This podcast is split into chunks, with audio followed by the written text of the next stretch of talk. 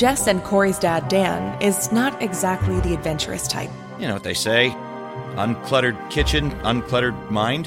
Who says that? I do. And you know what else I say? It's a new day, full of possibilities. Huh, time to vacuum. At least that's what they thought, until his past caught up with them. Leave now, and no one gets hurt. Knife twirling. What are you, some kind of ninja? No, he's a middle school science teacher. Turns out, the mild mannered Dan used to be someone else entirely. Get out of My house! Who are you? Now, Dan, Jess, and Corey will embark on a thrilling quest to find an ancient treasure and rid themselves of a family curse. From GZM Shows, creators of Six Minutes, comes Discovering Dad, a thrilling new podcast full of mystery and adventure. New episodes every Monday starting June 10th. GZM family and superfan subscribers listen early and ad-free June 3rd. Subscribe now to Discovering Dad wherever you listen to podcasts.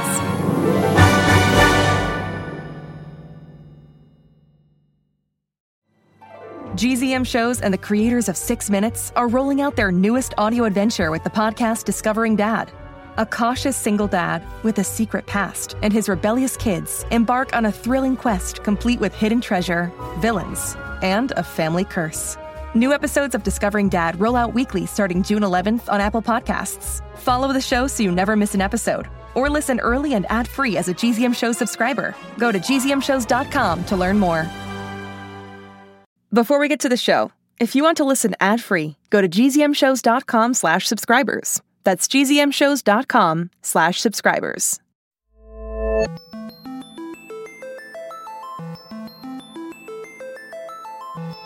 Hi, everyone, and welcome to the Alien Adventures of Finn Caspian. I am Jonathan Messenger. And I am Bebop Wanatron, and together we host, write, and produce this show. Wait a second. You co host it with me, that's true, but that's as far as it goes, Bebop. Not true, Jonathan. I am also executive producer. No, you're not. I mean, if anybody's executive producer, it's me. Nope, I am. Bebop, why do you even want to be. And I'm also the editor. No, you're not the editor. That's Griffin's job. Well, I did some editing on this episode. No, you didn't, Bebop. Yes, I did, Jonathan. Listeners, make sure you listen all the way through to the end because I added a special section to this week's episode. What? Yep. We got a request from listener Chloe in Wisconsin, and I realized you'd cut part of the story, so I put it back in there so that we can fulfill Chloe's request. I honestly have no idea what you're talking about, Bebop, but this strikes me as really dangerous. You suddenly getting involved in the editing and the producing. I am the danger, Jonathan. Okay, well, I'm a little scared, but if you remember what happened in the last episode, the explorers had landed on a planet with little cloud aliens who all said Vale was their hero, destined to defeat the monster that destroys everything. What is that monster? Well, we'll find out in the Alien Adventures of Finn Caspian, Season 4, Episode 4 Biting Off More Than You Can Chew.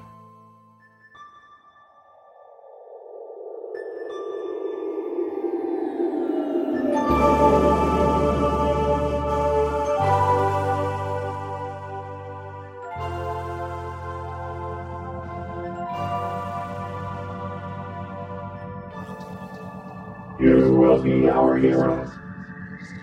Yeah, that's right. I'll be your hero, said Vale. To defeat the monster that destroys everything. Say what now? said Vale. Finn had a hard time focusing on the strange cloud like aliens. He couldn't tell if it was because they were yellow and camouflaging with the planet or if they were colorless, almost transparent. But while Vale freaked out in the dragon ship eyeball, Finn could see what the problem was. They were actually made of gas themselves, or some sort of mist. They couldn't quite hold a single shape, and drifts of gas seemed to float back and forth between them. Get off me! Get out of here! What are you doing? It was Megbot.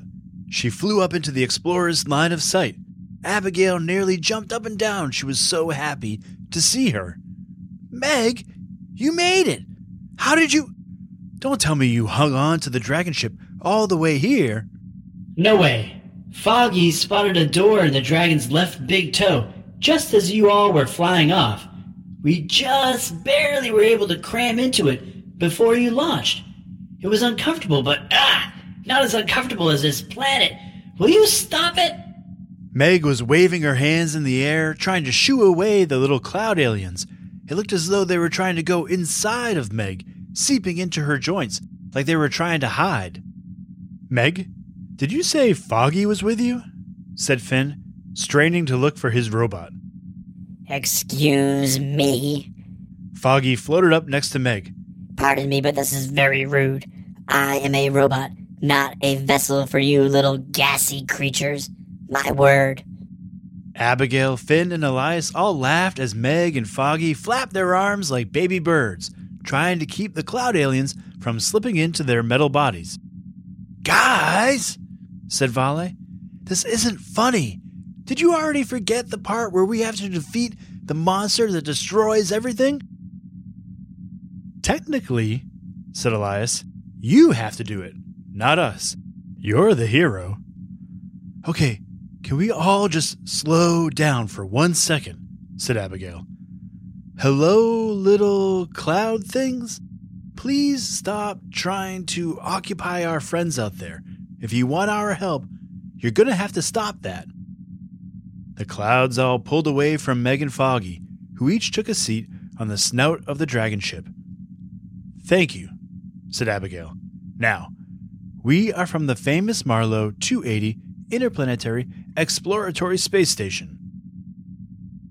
That doesn't look like a space station, said the aliens. I know, said Abigail. We borrowed this. It looks like a dragon, and it was written that a hero would ride in the eye of the dragon to defeat the one who would destroy everything. In the eye of the dragon? said Vale. The book said that? The eye of the dragon? That is weirdly specific. Hold on, said Finn. What is the monster? And actually, what are you? The tiny clouds began gathering together, forming a giant mist with dozens of little eyes floating around inside of it. We are one, but we are many. We have lived here on this planet for eons, peacefully coexisting as both part of the planet and separate from it. And we are both part of each other and separate from each other. Just as the planet is made of many gases, so are we, and we exchange these gases with the planet and with each other. We have lived in a perfect, symbiotic relationship with each other and our planet for as long as can be remembered. We are a planet of harmony. Until the monster showed up? said Abigail. Yes, the monster. It consumes everything, destroys everything. The mist began to float away, and all the explorers knew what that meant. They were supposed to follow. Back at the controls, Elias slowly piloted the dragon ship in the wake of the giant gas cloud, little puffs pulling away and floating beside the dragon. We'll head back into our tow, said Foggy, who began waving away more aliens trying to get inside his metal body. Let us know if you need any help. But it was not too long after Foggy and Meg disappeared that the explorers saw they were in trouble. They were headed toward a giant storm full of black clouds and swirling winds. We can go no further, said the aliens. Inside that storm, you will find the monster. Good luck, brave hero. The mist dissipated, the aliens separating and flying away from the storm. This doesn't look so bad, said Finn. Sure, it's a storm, it's a giant storm, but a storm is a storm. We've seen those plenty of times. Yeah, but this isn't just a storm, said Vale. This is a storm with a giant monster inside. That monster destroys everything. I am a thing, so it will probably destroy me. Well, you're not going to go in there alone, said Elias. That's nice of you, Elias, but you're a thing too, and Abigail's a thing, and Finn's a thing, and Paige's a thing. We're all just things. No, no, no, said Elias. I mean, you're not going in alone because we're all going in. No matter what. I can't. Elias was frantically pressing buttons and pushing the throttle, but it was no use. The giant storm and the monster within was sucking them inside the giant cloud. There was nothing Elias could do, and the dragon, like a boat caught in a tidal wave, lurched into the storm. The winds were terrible, tossing the dragon ship around like it weighed nothing. And then the ship hit a current and began circling quickly toward the center. The explorers were speechless. Through the dragon ship's eyes, they could see what looked like an enormous balloon with puffy legs and swollen arms. And at the center, at the top, where its head was, there was a giant hole, an all devouring mouth, and all of the wind and particles and clouds were all just swirling into the mouth as the monster sucked up the entire atmosphere. It's like a giant vacuum, said Vale, breaking the silence in the ship. The dragon ship kept careening around in a circle as the planet's atmosphere drained into the monster, its stomach growing bigger and bigger. Okay, said Vale. I hate vacuuming, but I'm supposed to be the hero, right? So I'm gonna do it. I don't know what I'm gonna do, but I'm gonna do it. Vale climbed down out of the eye and stood in the control room with Elias. The other explorers gathered there as well. They said I had to be a hero, said Vale. And you guys know I'm not exactly the guy who puts himself forward into danger, despite my big talk. What are you talking about, Vale? said Finn. You're always there helping. And besides, it's not like there's anything any one person can do. Just, said Vale, I have an idea. Let me just try it. And with that, Vale opened a small door near his feet and crawled inside, shutting it behind him. What is he doing? said Abigail. It's an airlock, I think, said Elias. He's going out there. Finn, Abigail, and Paige all ran up to one of the dragon's eyes, just in time to watch as Vale shot out of the dragon ship's right nostril, flying ahead of the ship and down toward the monster. What was that? said Abigail. What is he going to do? Maybe he's going to try to puncture the monster with one of his arrows? said Paige. He doesn't have any, said Finn. We all left everything down on the planet. And with that, they watched in horror as Vale disappeared, heading straight for the monster. Abigail ran back to the control room and grabbed hold of the throttle. The dragon ship shot off into the funnel of the storm, diving after Vale. The ship rumbled like a hurricane, tossing the explorers inside. Abigail, yelled Elias, you have to stay with the current, or it's going to tear the entire ship apart. But suddenly, the wind began to slow down. The ship slowed down too, and the storm calmed. The dragon ship floated freely in the yellow orange sky of the planet. Guys, yelled Paige, who had scrambled up into the dragon ship's eye.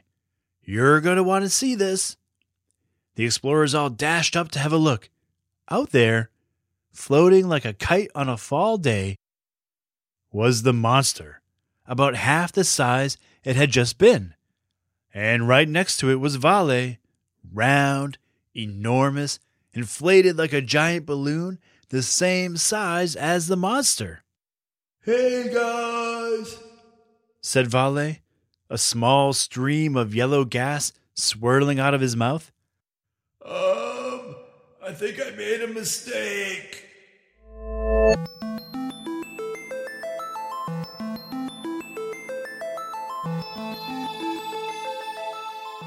All right, I am here with my son and editor, the young, the magnificent, Griffin Messenger. Say hi to everybody, Griff.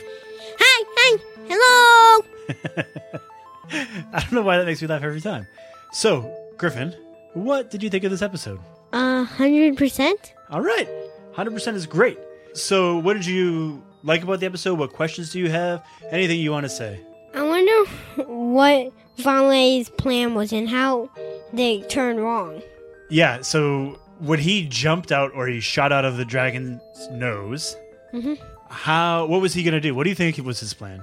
Do you think he was planning on doing that all along? Nope. what do you think his plan was? I think his plan was maybe to try and puncture it, but he he did that, but it sealed up and he got filled with the air in the process. Yeah, maybe, maybe. Uh, do you think it's it's painful to be swollen up that that much, or do you think he's okay? I think he might be okay, but I'm not sure. Yeah, he didn't seem to be in pain so much as more kind of like, "What have I done?" Yeah. Did that re- scene remind you of anything? Uh, the the girl who wouldn't stop chewing that gum, and From what? uh, Charlie in the Chocolate Factory. Yeah, right, right. Violet Beauregarde. That's kind of what I was picturing when I was writing it. Violet Beauregarde swelling up like a big balloon. Yeah, she would have exploded if she didn't get squeezed. right, right. Well, hopefully they won't have to squeeze Vale to uh, to save him, but we'll find out next episode, I guess. All right. Any other questions or uh, anything else you want to talk about?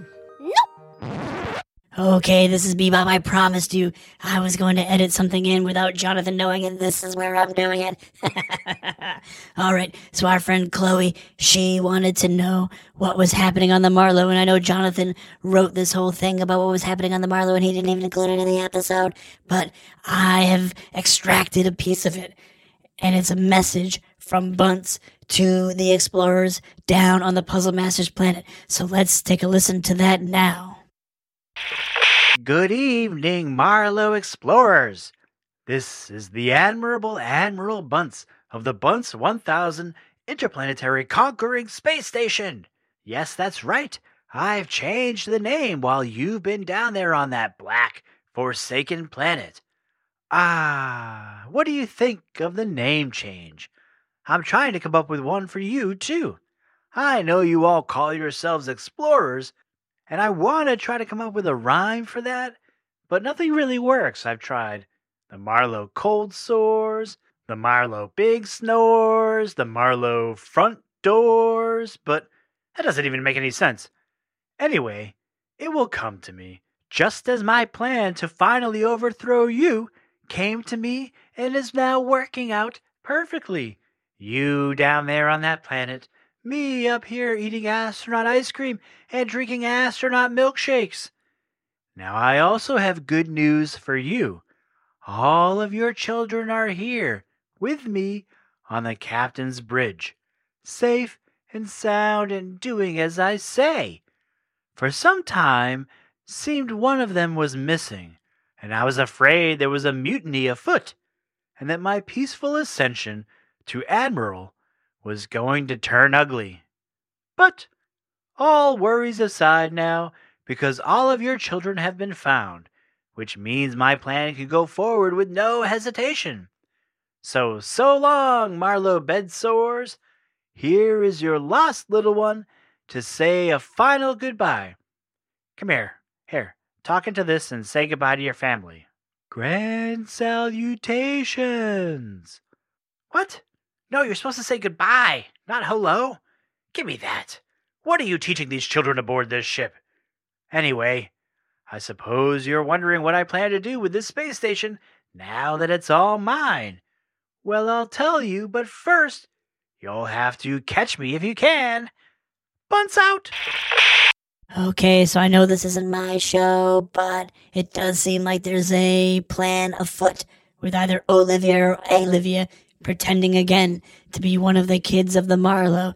So what is Genevieve, Voltronics, Robocloco, Lancebot, and Olivia or Olivia up to? We'll find out very soon, I think, if Jonathan ever gets around to it. All right, back to that guy. And then what time is it? Jokers! Joke arts. All right, well let's do let's do jokes first. Hmm. All right, it's joke time. And first up is Quinn from Wake Forest, North Carolina. My name is Quinn, and I have a joke for you. What do you get when you cross a bebop and a BB 8? A bebop 8. That's great. Thank you so much, Quinn. And now we have a joke from Sam from Toronto, Canada. Hi, I'm Sam from Toronto, Canada. And why did the pollen go around the world? Because it was stuck to bebop. Thank you so much, Sam. That's great. All right. Thank you so much for those awesome jokes. And now, what time is it, Griffin?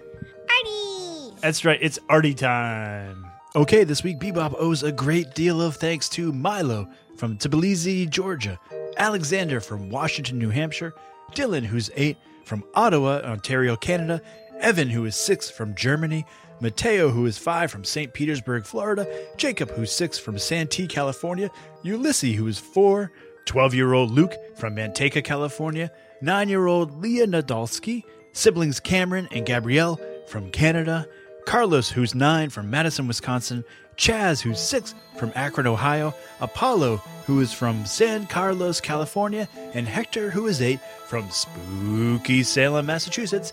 Thank you all so much for all of your art. All right, thank you again so much to all of those artists this week. And let me say it for you, Griffin. Or you want to say it with me? Don't, forget, Sound Club. That's right. All right. You want to? Anything else you want to talk about? New club coming out soon. You have a new club coming out soon. Mm-hmm. Do I know what it is? Nope. Are you gonna tell me? Nope. Not until it comes out. Okay. I don't know if I like the sound of that. All right. Well, till then, do you want to say goodbye to everybody, Griff? Okay, little spoiler for the new club is gonna be Griffin's Character Club. Character Club. Yeah. Ooh. I like the sound of that. You want to let's let's hold off on what that's going to be for another episode, okay? Okay. All right. Well, you want to say goodbye to everybody? Bye bye bye. All right. Thanks so much, Griffin. Thanks so much, everybody, for listening, and we will see you next week. Bye, everybody.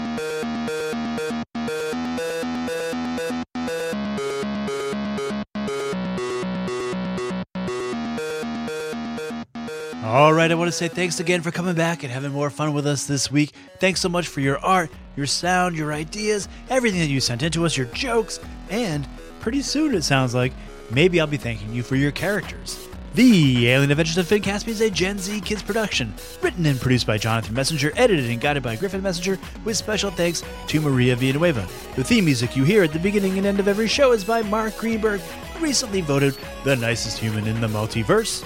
Our cover art is by Sir Ian Dingman, and for everything you want to know about the show, check out the show notes or go to finncaspian.com. That's it for us for this week, but we will see you next week. Bye, everybody.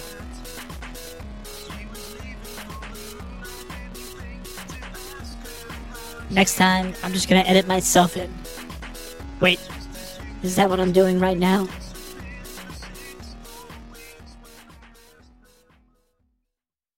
Hi, it's me, Jess. Are you on our newsletter list?